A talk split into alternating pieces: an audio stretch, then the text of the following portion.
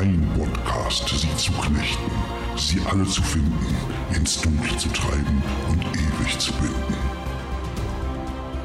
Der Kopfkinocast. Rollenspiel für die Ohren. Hallo Leute und herzlich willkommen bei einer neuen Folge des Kopfkinocast Rollenspiel für die Ohren. Mein Name ist David Grashoff und bei mir heute im, im, in unserem kleinen virtuellen Studio ist der Mann, der schon mehr Monster erlegt hat als Gerald von Riva. Niemand Geringeres als Fabian Mauruschat. Hi, grüß dich, Fabian. Ja, hi David. Man nennt mich auch den Witcher von Wuppertal. Der WW. Nicht. Der Wupp Wupperwitscher. Der, der Wupperwitscher. Wupperwitscher. Oder der Witscher, Wupp, vielleicht ist Wuppertal ja auch Witschertal. Das kann sein, ja.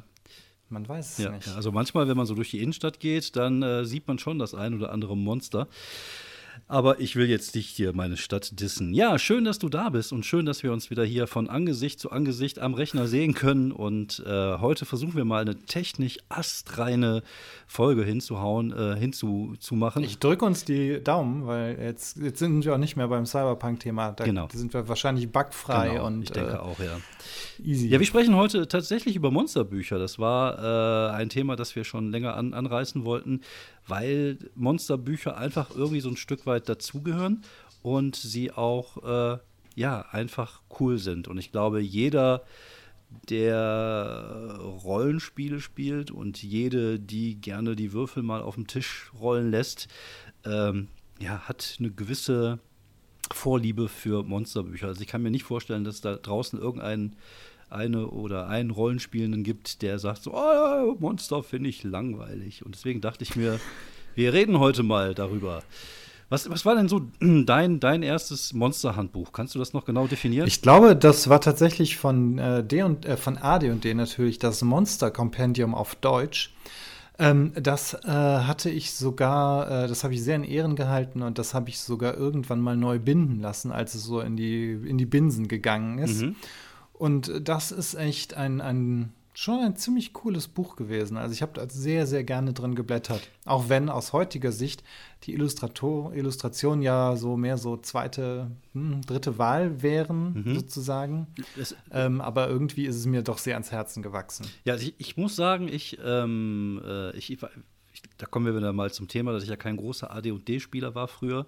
Das war ähm, tatsächlich äh, irgendein DSA-Buch, ich glaube äh, irgendwas mit Kreaturen und ich weiß jetzt gar nicht mehr genau mhm. genau den Titel. Ich glaube, das müsste die Kreaturen des Schwarzen Auges Ja, genau. Ich, ich, glaube, dass das war's. Und äh, auch da kann ich mich daran erinnern, dass die Zeichnung halt auch eher aussah, als hätte jemand die mit den Zähnen gemacht. Aber ähm, ja, es war halt irgendwie cool. Aber ich muss auch zugeben, dass meine, meine Liebe für Monsterbücher äh, dann entfacht wurde mit äh, D&D 3, als wir angefangen haben, D&D 3 zu spielen. Und seien wir mal ganz ehrlich, ich glaube, es gibt kaum ein Spiel, für das es nicht mehr, also für, ne, es gibt kaum ein Spiel, für das es mehr Monsterbücher gibt, als das äh, altehrwürdige Dungeon and Dragon. Vielleicht, vielleicht noch äh, Pathfinder, aber ich glaube nicht. Nee, das bezweifle ich auch. Ich meine, allein wenn man D&D &D hat man ja eigentlich auch wirklich über 40 Jahre Geschichte und äh, Monsterbücher gehören da eigentlich seit, seit der Stunde Null, wie man so schön sagt, äh, ununterbrochen dazu. Und die sind dann ja auch immer, es reicht ja nie ein genau. Monster-Kompendium oder ja. ein, ein Monstrous-Manual, Monster-Manual, sondern da musste dann ja irgendwie noch der Fiend-Folie dazu ja. und der Monster-Manual 2 äh, und dann Monster-Kompendium.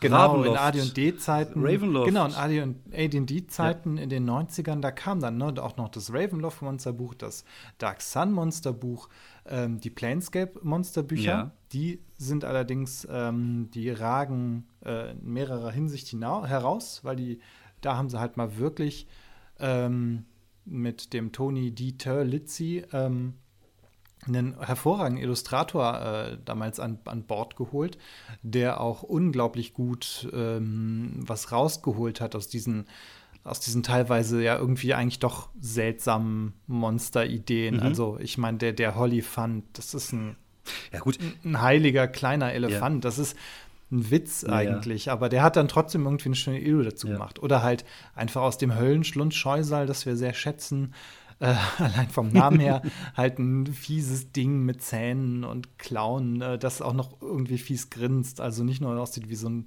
wie ein doofes Monster, sondern halt wie, wie wirklich so ein Höllenfürst. Ja. Ich, ähm, ich, ich, muss auch zugeben, dass ich das äh, sehr faszinierend finde, wie viele Monster man inzwischen vermutlich ja auf die Rollenspielgemeinschaft losgelassen hat da draußen in diesen verschiedensten Varianten. Also ich sage jetzt nicht nur D und D, ich sage nicht AD und D, ich, ich sage auch nicht Pathfinder, sondern ich sage einfach auch nur D20.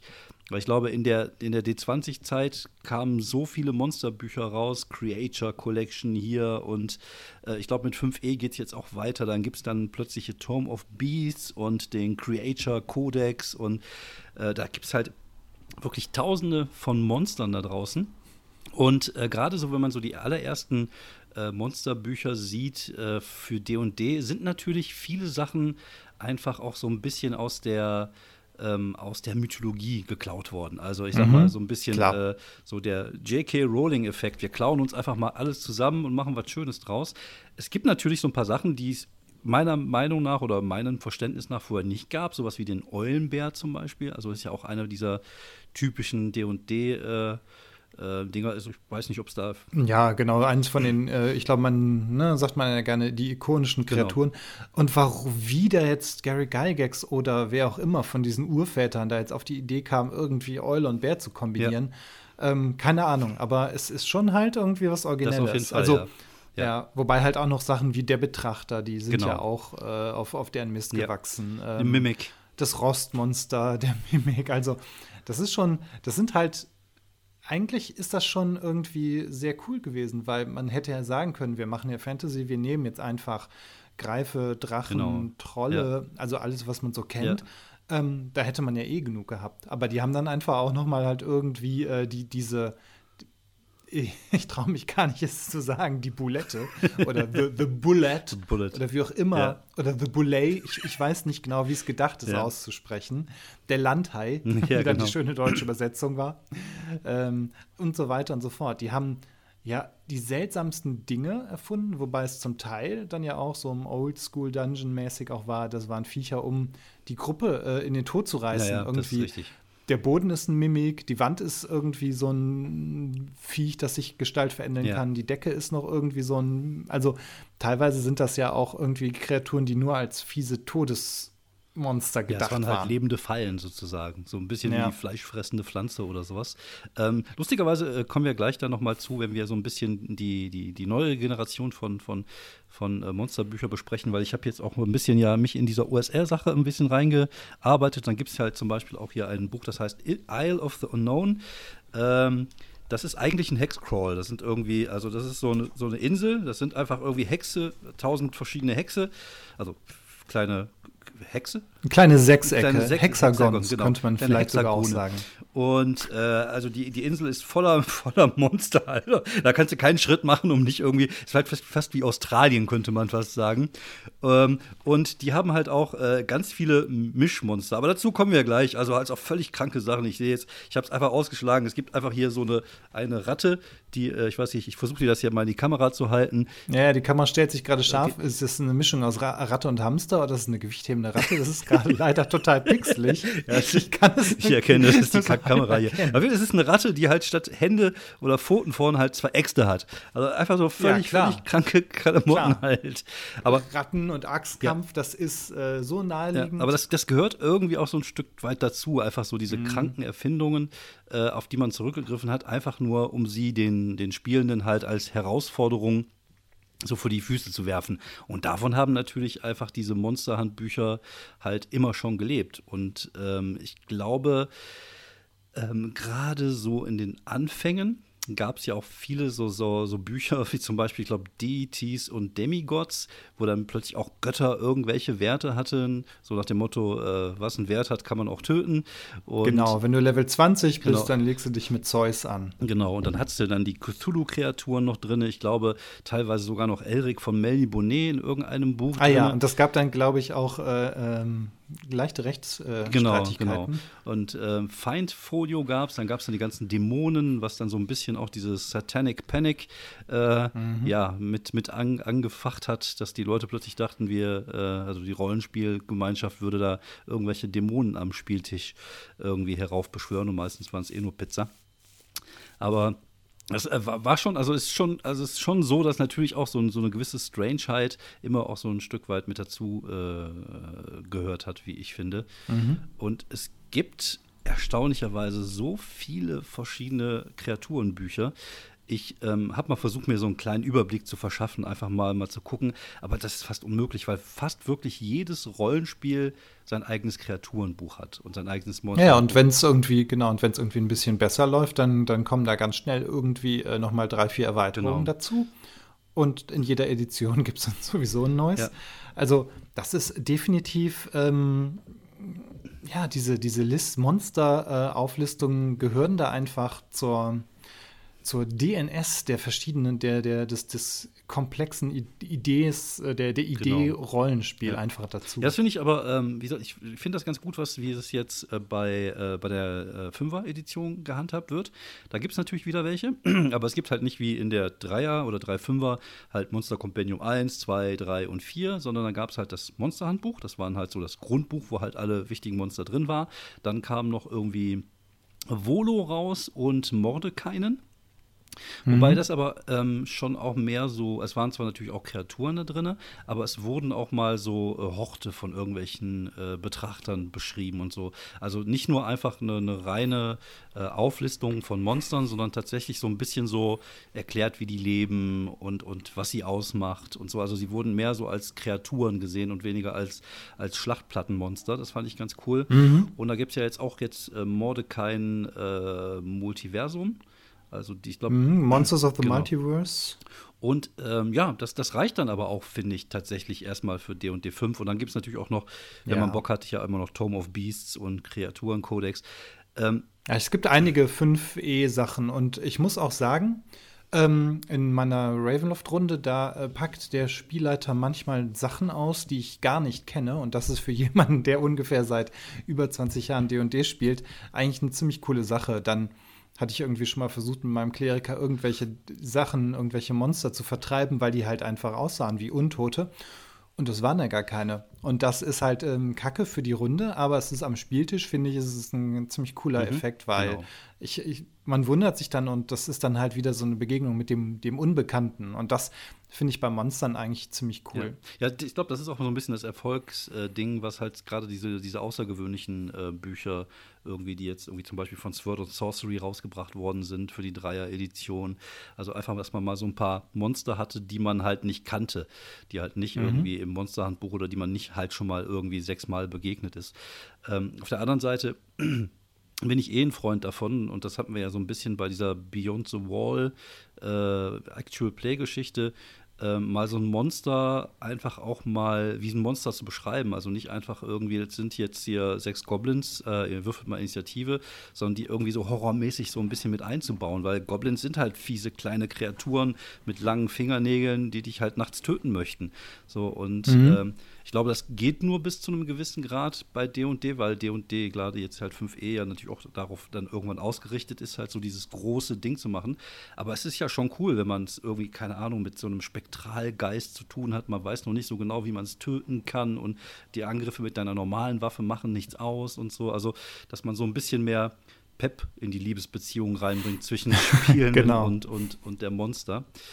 Ähm. Ja, das war tatsächlich auch in dem äh, uralten Ravenloft-Kompendium, fand ich, das war ein richtig guter Hinweis. Da stand dann irgendwie so, selbst so eine Begegnung mit Ogern, da musst du nicht sagen, hm, ja, da stehen zwei Oger an der Brücke, sondern das sind grobschlächtige Humanoide, genau. die sind irgendwie über, die sind übermenschlich groß und haben irgendwie, schauen euch aus ihren kleinen verschlagenen Augen an. Ähm, also das war dann so ein, auf einmal halt so ein, so ein Unbekannte. mit dem Unbekannten. Genau. Und was, was natürlich für ein Horror-Setting eigentlich schon fast so Pflicht ist, ist aber auch in einem Fantasy-Setting oder weiß nicht, oder in einem Science-Fiction-Setting mhm.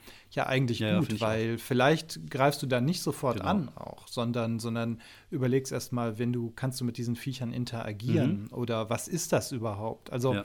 deswegen finde ich so ein, nicht, nicht gleich zu sagen, ach ja, das ist hier irgendwie ne, ein Gnoll, der hat Level, der hat irgendwie zwei Hit-Dice und äh, ja, macht mal, ja, sondern halt einfach irgendwie das ein bisschen offen zu äh, gestalten, auch diese Begegnungen. Ja, es ist halt, ähm, man, man, entfernt sich so ein bisschen von diesem Videospiel.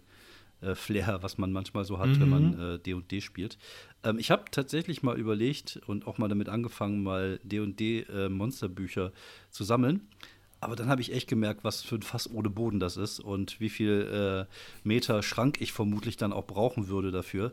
Also ich habe jetzt äh, auch wieder ein bisschen reduziert, ein paar Sachen wieder weg, wegverkauft und so. Ich habe mir jetzt gerade ganz neu irgendwie für kleines Geld das Monsters of Ferun, also die Monster von Ferun, äh, nochmal irgendwie für, glaube ich, 18 Euro geschossen irgendwo, einfach weil ich ja diese Forgotten Realms Bücher ganz gerne mag. Noch so ein altes AD&D-Buch habe ich noch hier. Und weil, wie gesagt, wenn du einmal damit anfängst, ich glaube, dann kannst du dir drei Regalmeter nur mit Monsterbüchern vollkleistern und nur für D&D 3. Und davon spreche, da spreche ich nicht von, von Warhammer und von, äh, von, von Sword and Sorcery und DCC und keine Ahnung, was es da draußen alles an, an Büchern noch gibt. Also das, ich habe mich ja ein bisschen umgehört in der Community und äh, zum Beispiel das Warhammer-Buch, ich komme jetzt gerade nicht auf, das, äh, auf den Titel, scheint wohl auch ziemlich be be be beliebt zu sein. Irgendwas, glaube ich, mit mhm. äh, Bestien aus der alten Welt heißt das, glaube ich. Und äh, ja, ich glaube, wenn du damit einmal anfängst, dann weißt du gar nicht mehr, wo du aufhören sollst mit der Sammlerei. Naja. Ja, ich lese ja auch gerne Monster Companion, aber es wäre halt auch, wenn man anfängt, äh, die zu sammeln, dann, dann hat man einfach was zu tun. Ich habe, glaube ich, ähm, von äh, AD&D, ich glaube nicht, dass ich alle deutschsprachigen habe, aber ich habe einfach da auch irgendwie so zehn, mhm. glaube ich, grob. Und das ist halt auch immer, immer wieder ganz nett, wenn man da äh, ein bisschen durchblättert. Ja. Ähm, also, weil ich weiß auch nicht genau, ähm, warum, aber ich finde, die sind halt irgendwie auch ähm, eine gute Lektüre. Genau. Also vielleicht, weil man sich auch gerne ähm, so Beschreibungen von diesen ja. Monstern, die sind ja oft irgendwie doch ganz kreativ. Also wenn er jetzt nicht nur einfach steht, die. Nicht nur die äh, Werte da stehen. Genau, nicht nur die Werte, sondern halt auch so ein bisschen Story. Mhm. Das gehört, denke ich, halt auch immer noch dazu. Ja. Also, dass man einfach auch weiß, was machen genau. die so in der, in der Fantasy-Welt. Ähm, ja. Dass man als Spielleitung da einfach auch entweder schon direkt eine Abenteueridee hat mit den Monstern oder dass man halt einfach weiß, äh, wo die ja, wo die auftauchen können, was die so machen. Genau, das ist ja das, was ich halt tatsächlich an diesen, an diesen äh, neuen äh, 5i-Bücher ganz cool fand, dass es halt einfach dann um, um, mehr nur, also nicht nur darum ging, irgendwie um, um, um, um Werte und äh, um Angriff und Verteidigung, sondern tatsächlich als auch, auch wie die leben und so. Äh, da wurde auch in unserem kleinen ähm, kuscheligen Discord-Server, also falls ihr mal Bock habt, kommt einfach mal vorbei, das äh, Hacklopedia of Beasts mal empfohlen. Und ähm, ich glaube, das ist auch eins so ein, so ein Buch, was halt, ich glaube, für ähm, Ach, äh, jetzt komme ich gerade nicht auf den Namen. Das ist, glaube ich, für Hackmaster. Für Hackmaster, Hack, Hackmaster, Hackmaster.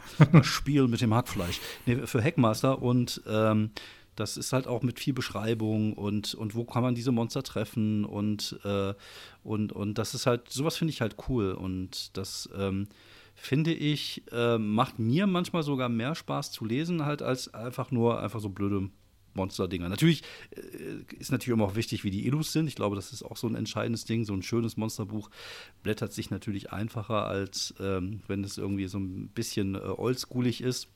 Wobei ja, ja, genau. Wobei äh, ähm, wichtig ist, finde ich tatsächlich, dass es irgendwie Illustrationen gibt, weil äh, durch so eine reine Bleiwüste, ja. ähm, das macht halt einfach wirklich sehr wenig genau. Spaß. Genau. Also ähm, Wobei halt ähm, die Sache mal ist, ob man die Illustration dann tatsächlich der Spielrunde zeigt. Also manchmal bietet sich das vielleicht mhm. an, ähm, aber manchmal halt eben auch nicht, weil du willst dann ja das Unbekannte genau. ein bisschen forcieren. Ja. Also das ist dann auch so ein, ähm, eine Überlegung. Ja. Ähm, die Illustration ist, die, die sieht zwar super aus, aber will ich dir dann wirklich trotzdem der Runde zeigen? Oder wissen die dann gleich, genau. äh, was sie da machen sollen? Oder ist es vielleicht sogar irgendwie ganz sinnvoll, weil äh, wenn es jetzt nicht so ein typisches Monster ist und das erkennen die, äh, sondern irgendein Unbekanntes und dann haben sie vielleicht noch eine Idee, ähm, okay, warum hat das, das trägt ja irgendwie, keine Ahnung, Knochen von Menschen. Ja, okay.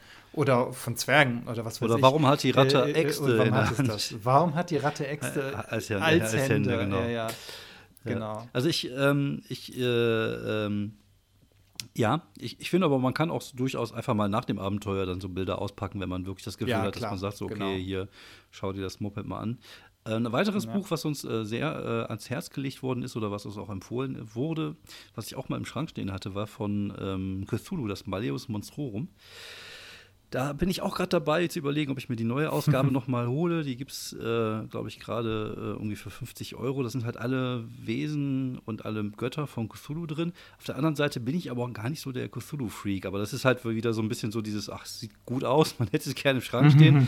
aber ähm, ich als Gegenangebot äh, werfe ich jetzt einfach mal ähm, S. Petersens Bestimmungsbuch der unaussprechlichen Kreaturen in den Raum. Das, äh, Ach ja, zeig mal kurz. Ich glaube, das kenne ich nämlich. Ah ja, genau. Das gibt es äh, sogar für 20 Euro relativ günstig.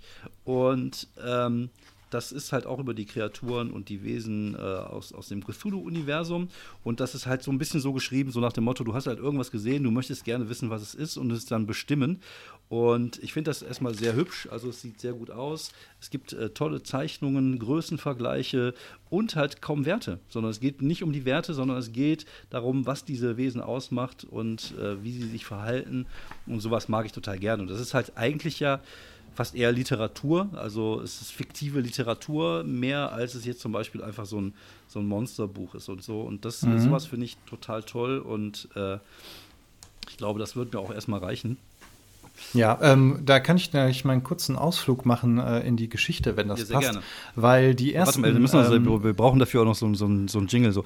Dam, dam, dam. Fabians kleine Geschichtsstunde. Dam, dam, dam.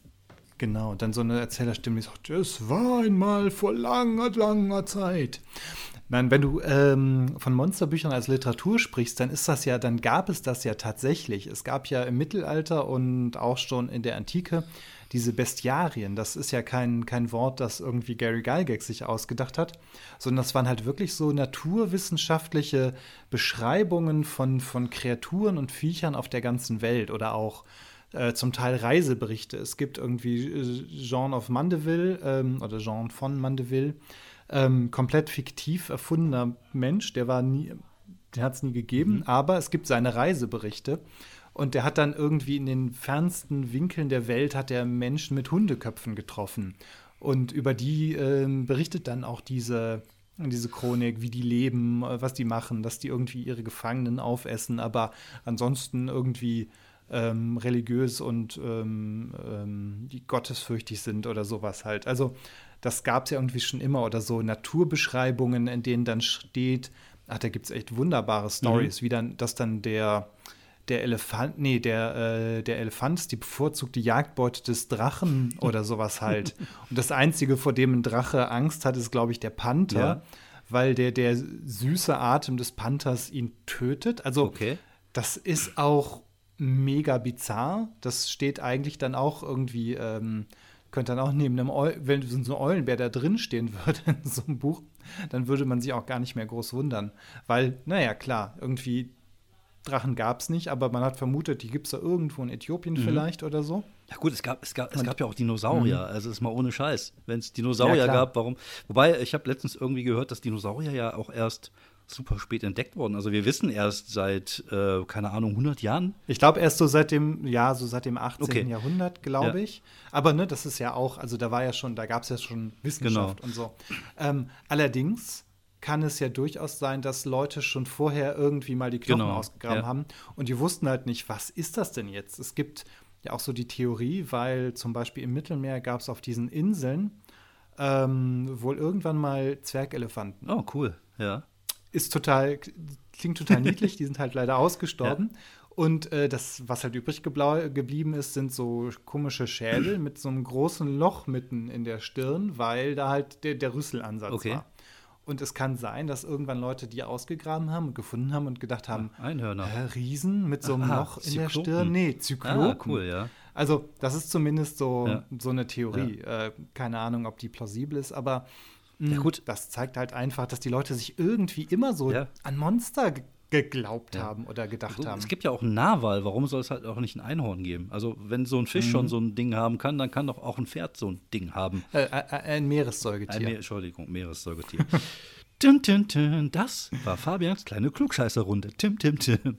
Ja, ja äh, gerne. Nein, ich finde, ähm, ich finde, Monsterhandbücher haben natürlich auch äh, verschiedene Funktionen. Also ich, ich, ich glaube, zum einen hat es natürlich die Funktion, wenn man sowas spielt wie, wie D&D oder Pathfinder oder Starfinder oder Star Slayer oder na, ich höre es auf. Aber wenn man halt sowas in der Art spielt, dann braucht man halt Herausforderungen. Also ich glaube, da gibt es halt immer diese, einfach dieses, dieses reine mathematische mit den Werten, was, was brauche ich dafür, es muss ausbalanciert sein. Das ist natürlich auch immer eine, eine Heidenarbeit, so ein Spiel, äh, so, so Monster halt auch einigermaßen äh, auszubalancieren, sodass äh, die Spielrunde da auch Spaß mit hat. Und auf der anderen Seite gibt es natürlich ähm, Monster vielleicht eher für, für Horrorrollenspiele oder für, für ja, irgendwas Düsteres oder für, für andere äh, Arten von Geschichten, die jetzt nicht so wertintensiv sind.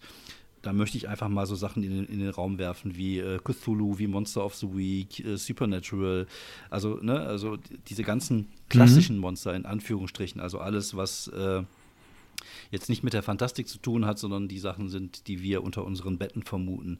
Und da gibt es ja auch äh, eine, riesiges, eine riesige Auswahl an, an, an Monstern von Vampiren, Werwölfe und es gibt ja schon, glaube ich, tausend verschiedene Arten auch von Vampiren und so. Ja, genau, so ganz viele äh, Sagen von Wiedergängern, genau. von, ne, von Leuten aus dem Grab kommen und sich irgendwie von den Lebenden ernähren. Genau. Und ich finde, da gab es äh, bis jetzt immer relativ wenig gutes Zeugs. Also ich finde auch Cthulhu natürlich, da gibt es halt diese ganzen Cthulhuiden-Wesen, aber wenn man wirklich mal so ein Monsterhandbuch gesucht hat für, für zum Beispiel sowas wie Monster of the Week oder sowas, da gibt es hier und da mal, es gab ja auch das Supernatural-Rollenspiel, da gab es dann auch irgendwie natürlich auch ein Bestiarium innen drin. Aber ähm, ich habe so ein bisschen die Erfahrung gemacht, dass sich gerade für solche Spiele einfach normale Literatur relativ eignet. Also wenig, ähm, wenig tatsächlich äh, Monsterbücher, sondern äh, es gibt zu, zu Supernatural zum Beispiel so Supernatural Book of Monsters, Demons, Spirits and Ghouls, was ich sehr empfehlen kann. Das kriegt man, glaube ich, auch für okay. 12 Euro bei, äh, bei, bei, äh, bei, beim großen A. Und ich habe das auch oben neben dem Bett liegen.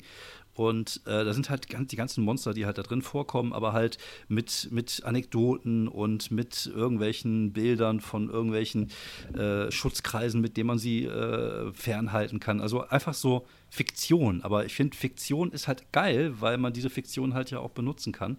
Und es gibt, glaube ich, da draußen mhm. noch tausend verschiedene Bücher über Dämonen, über Geister, über, über Monster, über Mythen die man auf, aus dem man halt wirklich aus den Vollen schöpfen kann, ohne dass man da jetzt unbedingt ein äh, separates Monsterhandbuch für haben muss. Genau, letztendlich hast du ja eh immer die Werte für dieses Standardmonster äh, und dann kannst du die da so ein bisschen anpassen. Und ich finde, ähm, manchmal kann man auch gar nicht alles da reinpacken, was man vielleicht gerne hätte. Wenn du jetzt irgendwie sowas wie die, die Aliens in, den, in, den, in der Alien-Reihe mhm. hast, ähm, die sind ja auch mehr Horrormonster. Genau. Da haben die vielleicht irgendwie Werte wie, weiß nicht, Hitpoints, whatever. Ja. Ähm, aber was die dann halt letztendlich alles vielleicht noch können, ähm, das äh, finde ich, kann man dann als Spielleitung vielleicht auch so ein bisschen offen halten, was so ihre Spezialeffekte sind. Also ob die jetzt im Dunkeln sich sehen, ob die ja, Dunkeln ja, sehen genau. können oder ja. an der Decke langkrabbeln können ähm, und so weiter und so fort. Also das sind auch ähm, so Sachen, finde ich, da sollte man sich äh, spielleitungsmäßig auch nicht einschränken lassen von irgendwelchen Beschreibungen. Nee, das ist richtig. Und ähm, da wurde mir auch empfohlen, und da habe ich mir direkt mal das äh, PDF zugeholt, The Book of Unremitting Horror. Ich glaube, das gibt es auch irgendwo beim RPG, äh, ne, wie heißt der? Äh, wo es die PDFs gibt, in dem, in dem Laden. Drive-Thru-RPG. Ähm, RPG genau, Drive-Thru für, für, für 12 so. Dollar mhm. oder sowas. Das ist ein, es gibt es, glaube ich, einmal für D20 und einmal für Gumshow. Gumshow ist so eine Art Investigativ-Rollenspiel. Und äh, klar, die, die, die Viecher haben da auch Werte. Aber die sind gar nicht so entscheidend, sondern was ich entscheidend finde, sind tatsächlich, da gibt es halt einfach so ein, ähm, so, so Bereiche, die zum Beispiel sowas wie, ähm, also die ihre, die ihre äh, Fähigkeiten zum Beispiel irgendwie aufzeigen, was sie halt können, aber auch zum Beispiel wie, woran man Opfer erkennt. Also da gibt es irgendwie so eine Art, ähm, hm. wie, wie heißt das, Autopsiebericht, so Evidence Collection, was man so an, an Sachen finden kann, wo, wo was auf diese Wesen halt äh, zuführt oder Forensic Anthropology, also irgendwelche forensischen Zeichen, wo man merkt, ah, okay, komm, wenn da jetzt das Loch an der Brust ist und das Herz ausgesaugt worden ist, vielleicht ist es ja von so einem fiesen Insektenwesen. Und die sind auch wirklich fies, die Wesen, die da drin vorkommen. Und das sind halt alles Sachen, die man auch nicht wirklich kennt. Und ähm, das ist natürlich für so ein Horrorrollenspiel, die ich ja immer auch ganz gerne mag, äh, finde ich ziemlich cool. Da gibt es zum Beispiel, ich gucke mal, ob man das sehen kann, hier so kleine fiese Kinder mit äh, verzerrten Gesichtern, die heißen The Cooks. Also da gibt es schon fiese Moped-Leute. Und ähm, mhm. allein schon, dass diese, diese Hinweise dann für, genau. äh, für die Autopsie genau. und ähm, für die äh, Untersuchung, das ist ja eigentlich genau das, was man braucht, wenn die Gruppe jetzt irgendwie ja. ne, die Leichen genau. Ähm, ist das halt genau das Richtige. Ja, sowas finde ich mhm. tatsächlich sehr cool.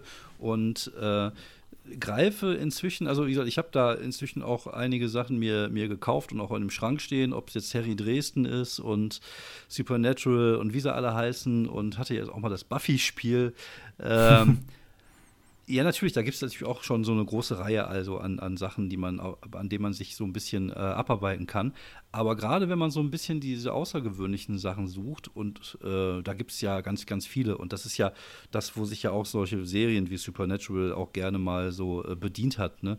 Dass man da mhm, oder klar. Akte X dann auch mit so, mit so Mythen und Sagen, die vielleicht jetzt nicht so äh, das Normale ist, was man halt kennt. Und äh, da gibt es halt wirklich, wie gesagt, äh, viele, viele tolle Sachen auf die man halt zurückgreifen kann.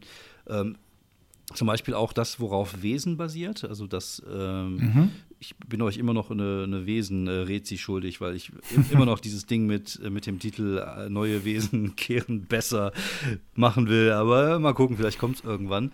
Äh, diese, diese, diese Bücher oder dieses Rollenspiel basiert ja auf Zeichnungen von einem, äh, von einem Autor äh, aus Skandinavien. Mhm, genau. Und Eger Kranz heißt er mit Nachnamen, genau. Vornamen habe ich gerade nicht parat. Äh, die habe ich mir auch schon ein paar Mal im Buchladen angeguckt und dachte mir, ah ja, mh, hm, könntest du vielleicht auch mal zulegen. Genau, und das sind ja einfach tolle Bücher mit tollen Geschichten und da kann man ähm, sich ja ganz gut bedienen. Und ich glaube, auch Märchenbücher sind ja manchmal auch nur Monsterbücher.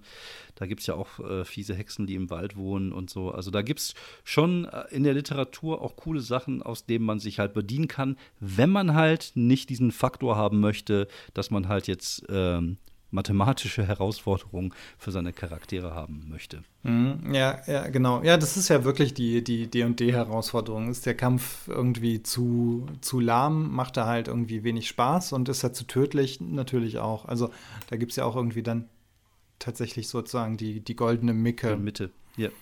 Mitte, genau. ja, ich, da, und da haben wir natürlich auch wieder so ein bisschen diesen, dieses OSR-Ding, was ich ja vorhin sagte. Das ist halt so das komplette Gegenteil. Da ist halt einfach irgendwie Herausforderung, Herausforderung. Und hier in diesem äh, Isle of the Unknown, wie gesagt, das kann ich wirklich auch mal empfehlen, wenn ihr mal so ein paar schräge Monster haben wollt. Also Insel mit Hexcrawl finde ich ja immer cool, seitdem ich vor Jahrzehnten mal Insel der Schrecken gelesen ah. habe, dieses äh, uralt D&D-Modul. Da gibt es äh, eine zweiköpfige Taube, da gibt es irgendwie ein ein, äh, ein, eine, eine Muschel mit Beinen, einen, eine. Ja, aber ehrlich gesagt, da muss ich sagen, wieso denn eine zweiköpfige Taube? Ich Weil ich meine, Ahnung. eine Taube ist doch selbst mit einem Kopf ist die nicht gefährlich. Das stimmt, ja. Und mit zwei Köpfen ja. hm, also, steigt wenig Gefährlichkeit auf ein kleines bisschen. Kannst du das erkennen? Hier ist es ein Pyramide. Ist es ein Zelt? Es ist ein pyramidenförmiger Vogel. Also ich, Pyramidenförmiger Vogel. Ist das, äh, diese Insel können Sie nur unter Drogen betreten, ja, so in etwa, ja. Aber es ist cool, es macht auch, es macht einfach Spaß, dann halt durch dieses Buch zu blättern, sich diese kranken ja. Kreaturen anzugucken, weil irgendjemand hat sich hier ausgedacht und irgendjemand hat sich ja dann hingesetzt und die auch gemalt ja, und die sehen äh, eigentlich gar nicht mal Und so die sehen halt aus, wirklich gut sagen. aus, genau. Und das ist dann halt so ein Ding, wo ich sage, okay, das das, das kann ich, äh, das kann ich, äh, das habe ich gern. Das möch, davon möchte ich gerne ja. mehr haben. Ich meine, und auch bei D&D gibt es dann so Sachen wie den Flumpf oder sowas. den Flumpf? Mhm, ja, das ist so eine Art intelligente Qualle, die psionisch aktiv und ich glaube sogar rechtschaffen gut ist. Also keine Ahnung, wer da irgendwie auf diese Idee gekommen ist. Also das ist die Hex 1001. Wir können das ja mal so machen wie, äh, wie die Kollegen von, von Gruftschrecken. Schöne Grüße an, an die genau, Kollegen. Wir gehen, wir gehen jetzt komplett durch, einfach alle Hexe. Äh, 1001, a two-headed quadruped pigeon, Armor 25, Shield. Ne, also ich kann es ich nicht erkennen, die Schrift ist so. Armor as Shield, dann gibt es ein paar Werte. Uh, is the size of the Shetland pony and has bright blue plumage. It can be surprised only in one in six. This monster never leave the water. Das, das ist dann. Äh, die lebt auch noch. Das ist eine vierbeinige, zweiköpfige Taube, die im Wasser genau. lebt. Was zur, was zur ich Hölle? Ich habe keine Ahnung. Also, das ist halt. Äh, was denken die sich? Ja, vielleicht, wie, du schon. also, irgendwie ist es. Den finde ich auch sehr, sehr schön. sehr cool, weil, ist, weil damit kann man die Spielgruppe total gut verwirren. Genau. Zum Beispiel dieser. Was ist das? das ein ist, untoter Panda? Das, das ist ein Panda, der auf zwei Beinen läuft und der super dünn ist und da sieht es irgendwie ein bisschen aus wie Christian Bale in ja. The Machinist. Das sieht also gruselig ja, aus. Ja, ziemlich gruselig aus. Aber ich, ich mag sowas und ich finde, äh, ja, Respekt dafür, dass man sich hinsetzt, sich sowas ausdenkt, sowas malt und dann auch als Buch rausbringt, dann kann ich das, ich lese das gerne. Also das ist halt, ich glaube, das ist auch so ein Ding der Monsterbücher, wie du schon vorhin sagtest, ist halt einfach abgefahren und wenn es ein paar coole Ideen gibt, ähm, dann ähm, ist das ja auch was, was einen inspiriert, finde ich, für die Sachen. Mhm, ja, genau. Dann, dann, genau, man liest das und hat dann direkt, eigentlich direkt Bock, das einzusetzen genau. und ärgert sich, dass man jetzt nicht irgendwie ähm, 100 Jahre lang Rollen spielen kann, um diese ganzen Abenteuer und Monsterideen noch irgendwann einzubringen. Das stimmt, ja. Ja, und wie gesagt, ich glaube, das ist auch ganz, ganz gesund, auch für meine mentale Gesundheit, wenn ich mir nicht alle Monsterhandbücher kaufe, die man so. Ja, definitiv. Man, für deinen Geldbeutel und für deine mentale Gesundheit. Genau, ja, das ist schon, äh, schon ganz gut so. Aber wie gesagt, ich ja. glaube, ähm, es, es, gibt da, es gibt da draußen echt coole Monsterbücher. Falls euch mhm, da auch noch welche ja. einfallen, könnt ihr uns natürlich. Ah, zum Beispiel würde mich jetzt gerade noch mal spontan an ähm, äh, die ersten Shadowrun, Ach, Shadowrun. Ähm, Monsterbücher. Ja. Paranormal. Die fallen mir ein. Allein. Paranormal Animals of ähm, North America, North America genau. und ich glaube, Europa gab es ja, genau. auch. Genau. Ja. Und ich glaube, danach gab es dann eh schon die nächste Edition und dann gab es eh wieder nur ein Monsterbuch. Ja. Ähm, aber da gab es ja kontinuierlich eigentlich mit jeder Edition ein neues Monsterbuch. Ja. Aber diese ersten fand ich einfach auch schon, die waren schön übersichtlich. Ja. Es war eine große Illustration da, die war meistens in Ordnung. Genau. Dann war da auch das Verbreitungsgebiet und zwar auf, auf einer Weltkarte. Ja, stimmt. Das ist ganz cool, weil das erkennt man ja wieder, weil wenn ich jetzt naja, auf so Fantasy-Welten, ähm, da habe ich jetzt nicht immer die Weltkarte im Kopf, aber so unsere, die, die, da erkennt man das ja alles einigermaßen wieder. Und was ich auch noch richtig, richtig gut fand, es war ein Größenvergleich drin. Du hast immer das Vieh im Vergleich zu einem Menschen ja. gesehen. Und das ist so wichtig, weil manches Mal äh, siehst du es ja auf einer Illustration gar nicht. Und dann sagst du ja, ähm, keine Ahnung, das sind äh, irgendwie, die sind keine Ahnung, das sind Hunde, die so groß sind wie Ratten oder Ratten, die so groß sind wie Hunde, aber das sieht man nicht, weil kein, kein Referenzbild äh, ja. angegeben ja. ist. Und da finde ich, ist das dann schon cool. Und irgendwie dann noch oben als äh, äh, sozusagen die, die Sahne, äh, das Sahnehäubchen obendrauf, dann auch noch dieser lateinische Name immer. Ja. Ähm, und halt diese Grundidee, dass diese Viecher, äh, dass diese Critter halt alle eigentlich erwachte Formen von normalen Lebewesen sind. Also du, dass dann so diese Idee, das ist zwar ein Mythenwesen, aber das ist halt eigentlich nur eine mutierte Fledermaus mhm. oder eine Fledermaus, die, wenn das Magielevel der Welt wieder ansteigt, dann verwandelt sich ein Teil der Fledermäuse in Harpien. Mhm. So wie halt jetzt irgendwie manche, manche Menschen sich in Trolle verwandeln. Also, das fand ich ist halt ein cooles Ding. Und einfach auch so Sachen wie äh, die seltsamen Sunu-Quas, keine Ahnung, aus welcher ähm, Sprache das kommt, aber das waren ja einfach nur so Troll-Vampire äh, ja, ja, genau. oder ja. sind es ja immer noch. Allein die Idee ist äh, auch schon eine coole. Wobei bei D&D gab es ja irgendwie auch, gibt es irgendwie auch, keine Ahnung, Spektraltrolle. Gifttrolle, zweiköpfige Riesentrolle. Also. Ja. Aber bei, bei Shadowrun waren Critter ja immer auch noch was Spezielles, also was Besonderes. Also es ist ja, man hatte ja nicht immer oft mit Critters zu tun. Vielleicht Stimmt. mal so als, als Wachtiere hat man denen irgendwie mal gegenübergestanden. Und wenn, dann war es halt immer auch eine, eine, eine Besonderheit, dass man denen äh, halt entgegen, entgegentrat. Ja, das stimmt. Die hatte ich ja so ein bisschen verdrängt, die Bücher. Die gab es natürlich auch. Und ähm, was ich letztes Mal mir mal kurz in einem Katalog angeguckt habe, also im Internet, wo ich echt mal so den, Finger so kurz gezuckt habe, ist, es gibt auch für Doctor Who so eine Art ähm, ja, für das, für das Rollenspiel, ich glaube, es gibt da inzwischen auch für jeden Doktor ein separates Sourcebook und mhm. ich glaube, auch, auch das ist so ein Fass ohne, ohne Boden. Aber es gibt da auch ein, äh, ein Buch halt mit diesen ganzen Kreaturen drin, die, die die Doktoren halt so auf ihren Weg getroffen haben.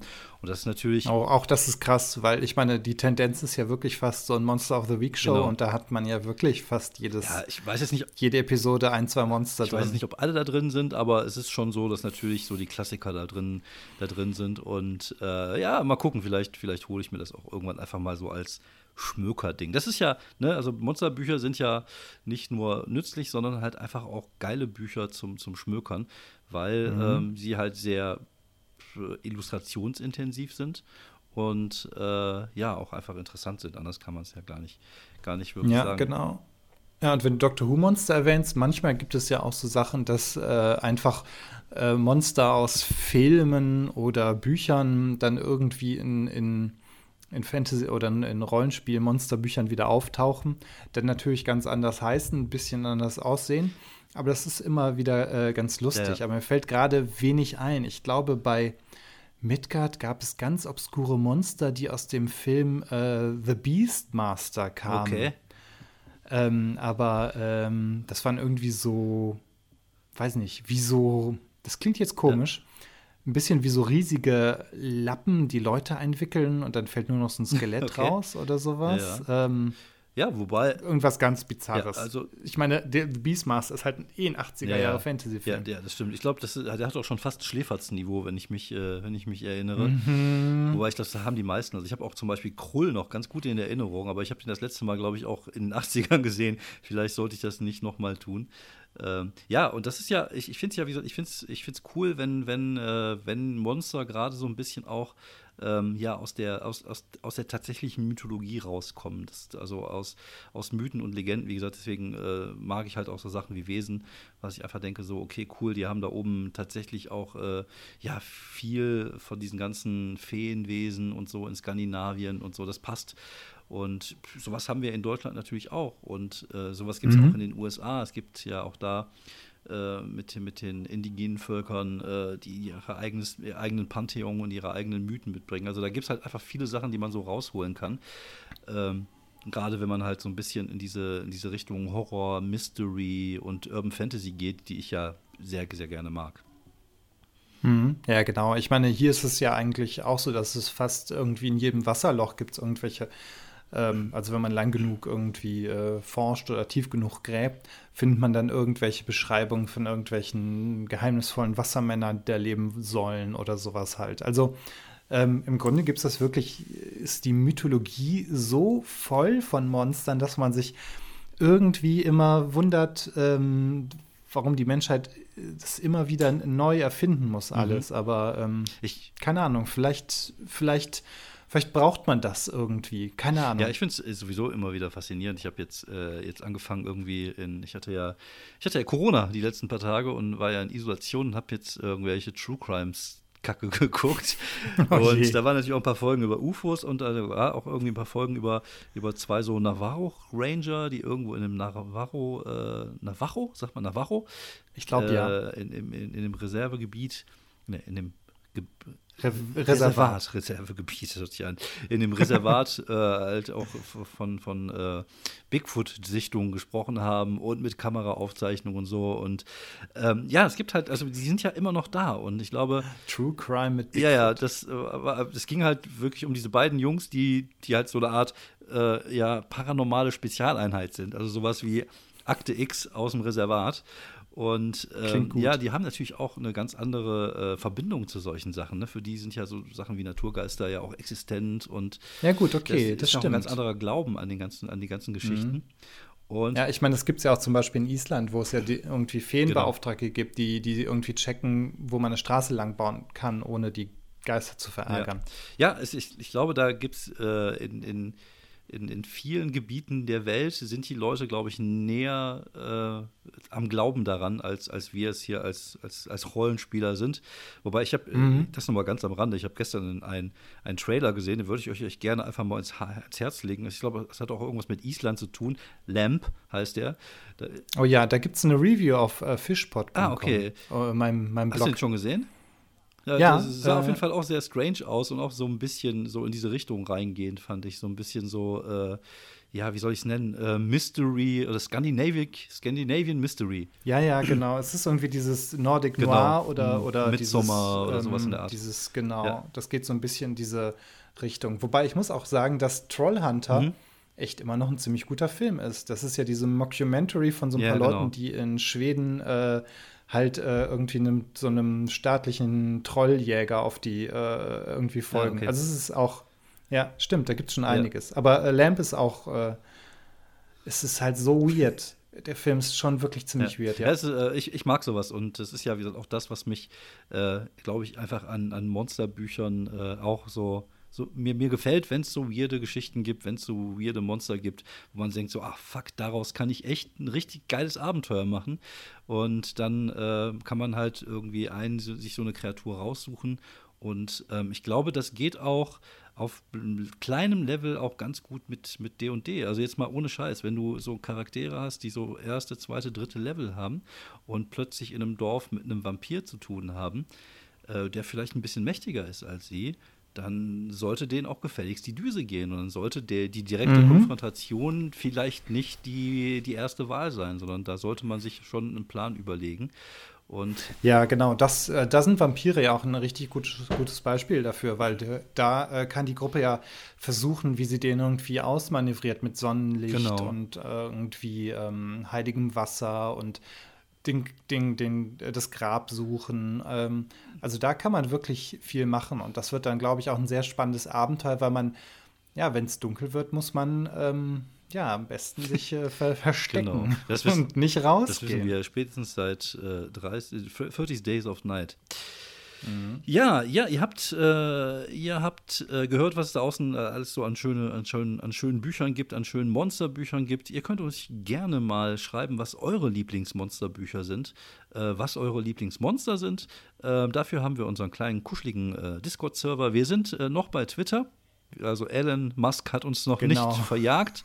Äh, bevor das ganze Ding abkackt. Bevor das ganze Ding komplett abkackt und ich wieder zurück nach MySpace gehe, äh, könnt ihr uns auch noch bei Twitter schreiben. Gibt es denn sowas bei dir wie, da, wie dein Lieblingsmonster? Gibt es da irgendwie sowas? Hm, ach, da gibt es irgendwie, ähm, glaube ich, einfach wirklich zu viele. Ich überlege gerade, ja, ne? Äh, das ist irgendwie.